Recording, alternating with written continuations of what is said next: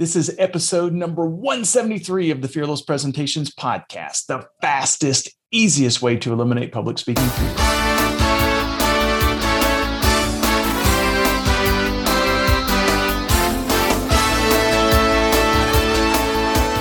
Want to absolutely eliminate public speaking fear?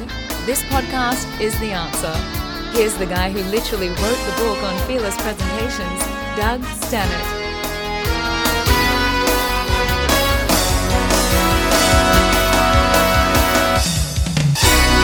Everybody, welcome to Fearless Presentations. I'm Doug Staneart, CEO of the Leaders Institute, and my goal is to help you become a fearless and professional speaker and presenter. And uh, a couple of years ago, I did an episode on on adding parables and anecdotes to your your presentations to make them more interesting, make them more entertaining, make them funnier.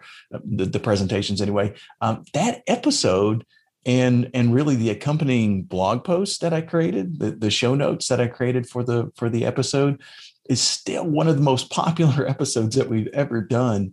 And so i got the idea this week to to maybe expand on that a little bit uh, I've had a few speakers over the years. One of the things that I put in the at the at the very end of that episode was, hey, by the way, if you have other you know parables or or anecdotes that you want to add, you know, make sure and let me know. And a few people have actually uh, sent me some of their their ideas, and some of them are really good.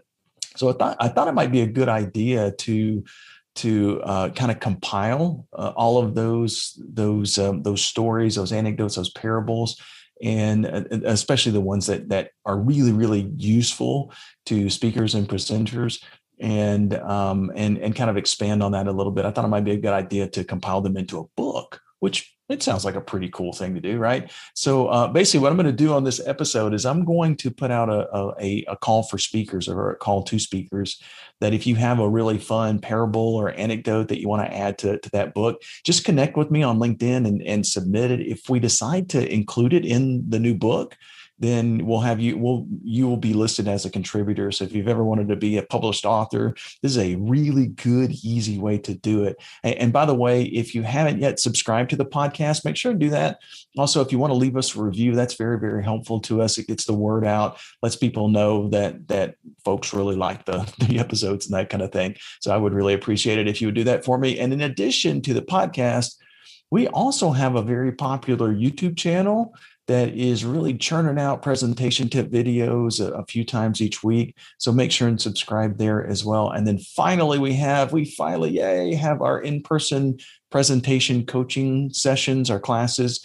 Uh, in in a number of different cities, and we we just added a bunch more to the the list, by the way, because um, the, uh, the, a lot of states that uh, that after COVID were still kind of shut down. They've all really opened up now. So basically, the ones that we have coming up in the very near future, anyway, are Dallas, Denver, Miami, Charlotte, Chicago, Houston, St. Louis, Phoenix. Those are the, the states that opened up very quickly. Um, we've added pretty much our entire listing though back to the to the session. So if if um, you've been waiting to attend one of these classes uh, because your state has been kind of shut down then this is a good time to go back and look and see if we're see when the upcoming class is going to be. It'll be about three or four months from probably this point for most of those states because it takes us a few few a little while to actually put people into the classes. But for the most part they're starting to come back uh, really really quickly. So if you want information about any of that stuff just go to my website fearlesspresentations.com and there's lots of details for you about each of those things. All right, so let's get on with today's podcast. Hey, so on the session today, I'm going to talk about short anecdotes for speeches. These things are a great way to add a lot of times they're a good way to end a presentation and to really end the presentation with a bang. These stories, a lot of times they can be fiction, um, or in some cases they may be actual incidents from history, or even funny stories from your own personal life. Those kind of work well as well, as long as you can kind of use them to make a point. But when we deliver them well, these these parables, these these anecdotes, really have a lasting effect uh, or a lasting impact on the audience. Uh, in fact, I, I, often use these short anecdotes for speeches when I'm trying to to teach something meaningful to the audience. And, and so, in many cases. You know, speakers like myself will use these anecdotes in, in training sessions or in motivational speeches. That's where they they really uh, come alive in those types of things. Um, but when you use one of these anecdotes in a speech, one of the key things that you want to do is you want to really tie the story to the greater meaning of your presentation. Uh, the, the anecdotes themselves, the stories themselves, they're, entertaining and they, they add humor to the speech, but when you use the story to relay a, a, greater message, they almost have it's almost like a magical quality.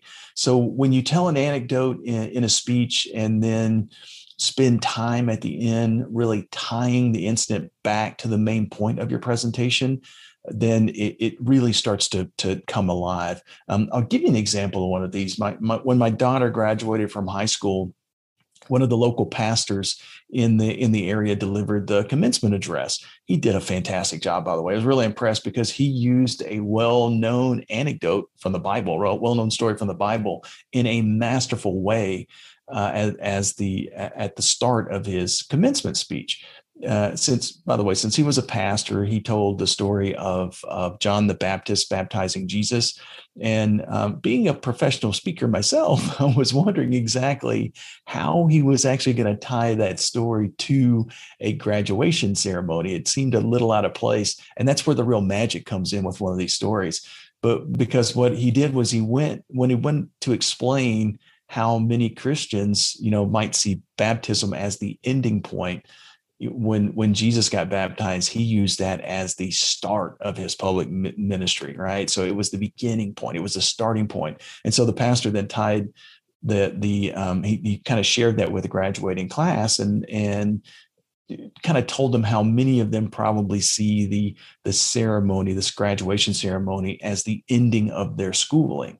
But in reality, though, commencement means beginning. It means the beginning. So he used the anecdote really as a way to to um, inspire the group and to to inspire this graduating class to kind of see hey this is this is the start. You guys are right there at the beginning. So it was a really fun way to kind of use something that that a lot of people in the audience were already familiar with and really tie it to something that they were going through at the moment.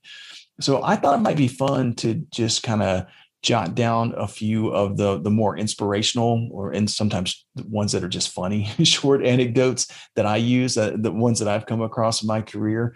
Um, and so perhaps you can kind of use these in in your next presentation as well. So we'll just say I, I'm just going to kind of do this will be a little different than most of the sessions that I do because basically what, I'm at, at this point, I'm just going to kind of jump in and kind of tell you the stories one at a time. And then at the end, I'll, I'll kind of show you, I'll, I'll give you a, a summary of some of the ways I've kind of tied that in to a greater meaning. So the first one that I want to start off with is the one that, that we call the, the parable of the pebbles a merchant from Alexandria had a trade route across the desert, and he traveled from village to village selling goods off the back of his camel.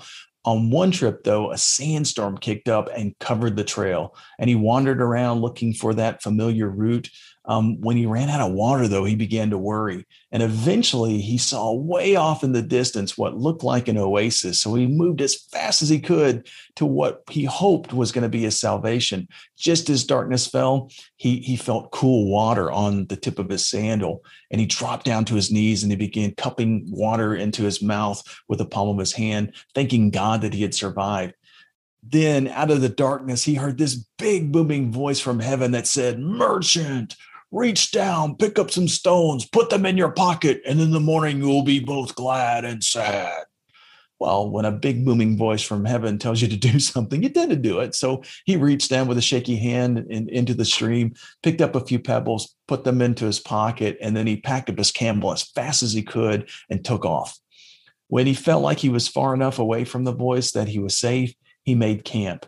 And then laying under the stars, he finally realized that he had been pretty dehydrated when he heard the voice. And so he convinced himself that he probably just imagined the whole thing. When he woke the next morning, though, he felt something in his trouser trouser pocket, and he, he pulled the pebbles out. And in amazement, he looked, and they weren't just ordinary pebbles; they were precious gems diamonds, emeralds, sapphires, and rubies. At that moment, he was both glad and sad. He was really glad that he picked up a few pebbles. It was also very, very sad, though, that he hadn't picked up more while he was there.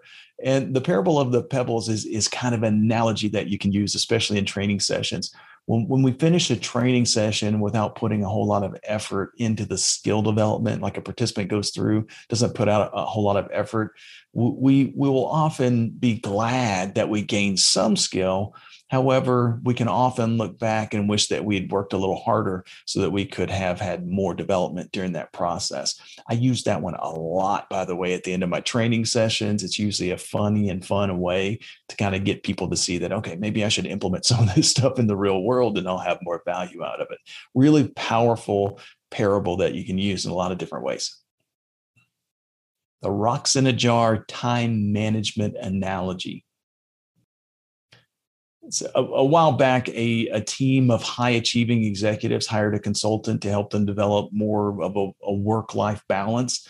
And so this consultant brought in a one gallon glass jar and then he filled it with really, really large stones. And he asked the group if the jar was full the, group agreed that the jar was pretty full.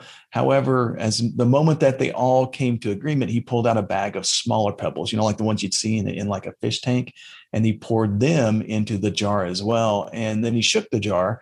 The smaller pebbles fell into the spaces between the large rocks. And again, he asked them, you know, so now is the jar full? and the group was a little bit more hesitant now. So they waited to see what he would pull out next um, not to disappoint, he pulled out a bag of sand and he poured that into the jar as well. So now is the jar full? One of the high achievers in the front row kind of you know learn was kind of picking up on you know the, the guy's game so he said no no no you can actually still pour water into the jar and of course that's exactly what the consultant did so that same person in the front row said all right, I get it. The point is that no matter how busy our schedule is, you can always cram something else in, right? And the consultant smiled and, and said, Well, not exactly. The point is, is that the big items only fit into the jar at all because you put them in first. If you don't focus on the big things like spending time with your family and having a strong spiritual life, then the little things will always seep in and take up space. So basically, you can use the rocks in the jar parable to kind of encourage people to focus on the most important things in life. And it, actually, if you get creative, you can find a lot of different uses for this one as well. The next one that's pretty fun is what I call the obstacle in our path parable. So a wise king had a boulder placed in the middle of the main road leading into and out of his kingdom.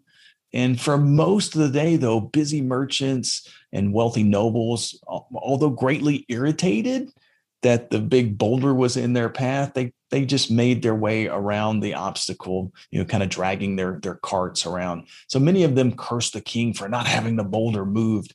Finally, a vegetable farmer with a small cart came by, and seeing that the boulder was a great obstacle for his fellow merchants, especially the ones with wagons, he decided to try to move the boulder. So he pushed and he strained as the fellow travelers watched, and eventually he was able to clear the boulder from the from the roadway. roadway. As he went back to retrieve his cart, though, he noticed a bag of money where the boulder had been. When he opened it up, it was full of, of dozens of gold coins, along with a note from the king thanking him. So you can use the obstacle in our path parable to show how every obstacle in your path is actually an opportunity for reward. Most people, they see the obstacle and they just go the other way. The really successful people, though, are the ones that use obstacles as a way to grow. Before I actually get into the actual anecdote, have you ever wondered where the, the term the ripple effect actually came from? Most likely, that really common phrase, you, you see it in, in lots of um, economic journals and just in, in ordinary day to day life. Um, but a lot, of, most likely, it actually came from this parable, been, been around for hundreds and hundreds of years. So the ripple effect basically just means that there are often unintended consequences for any action. so you can actually use this short anecdote for speeches to really teach this concept. A troubled young monk goes to his abbot for guidance. And then, after listening attentively, the abbot asks the monk to join him on a walk. they arrive at a pond near the back of the, the monastery, and the abbot asks the monk to pick up a stone and toss it into the center of the pond. The monk complies. Now, said the abbot, as the ripples come closer to the shore, stick your finger in the water to try to stop them. The monk tries to do this, but as he sticks his finger into the water, the action just creates more ripples. The confused monk looks at his mentor and says, Abbot, I, I can't. My action just caused more ripples. The abbot smiles and he says, So you cannot stop the ripples. the monk looks at him and says, Correct. But could you have stopped yourself from tossing the stone into the pond in the first place? So, so this short anecdote has a ton of applications, especially in, in lots of speeches.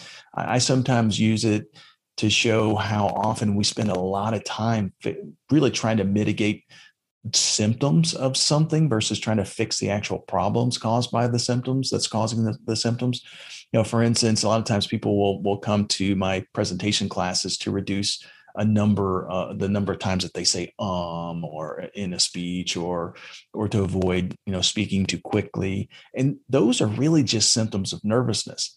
So if you try to treat the symptoms it's like trying to stop the ripples. However if if we help the presenter actually reduce the actual nervousness then the ripples go away altogether so there's lots of really cool ways that you can actually use that particular anecdote to kind of show that that con- the consequences of actions and how to really focus on what's important. So I I hope you've enjoyed you know a few sample of these uh, you know my favorite presentation anecdotes. And as I mentioned at the start of the session, I'd really like to publish a, a short book with a comprehensive list of, of some really good anecdotes like these. So if you've got a favorite that you'd like to submit for, for the book, just connect with me on LinkedIn and send the anecdote to me. Uh, I'll list you as a contributor for the story. And, and it, so if you, basically, if you're a speaker who's always wanted to be a published author, and you haven't done that yet, then here is a really, really good way to make that happen. So I look forward to all the submissions and thanks a lot for listening to this week's episode. We'll see you next week. Bye all.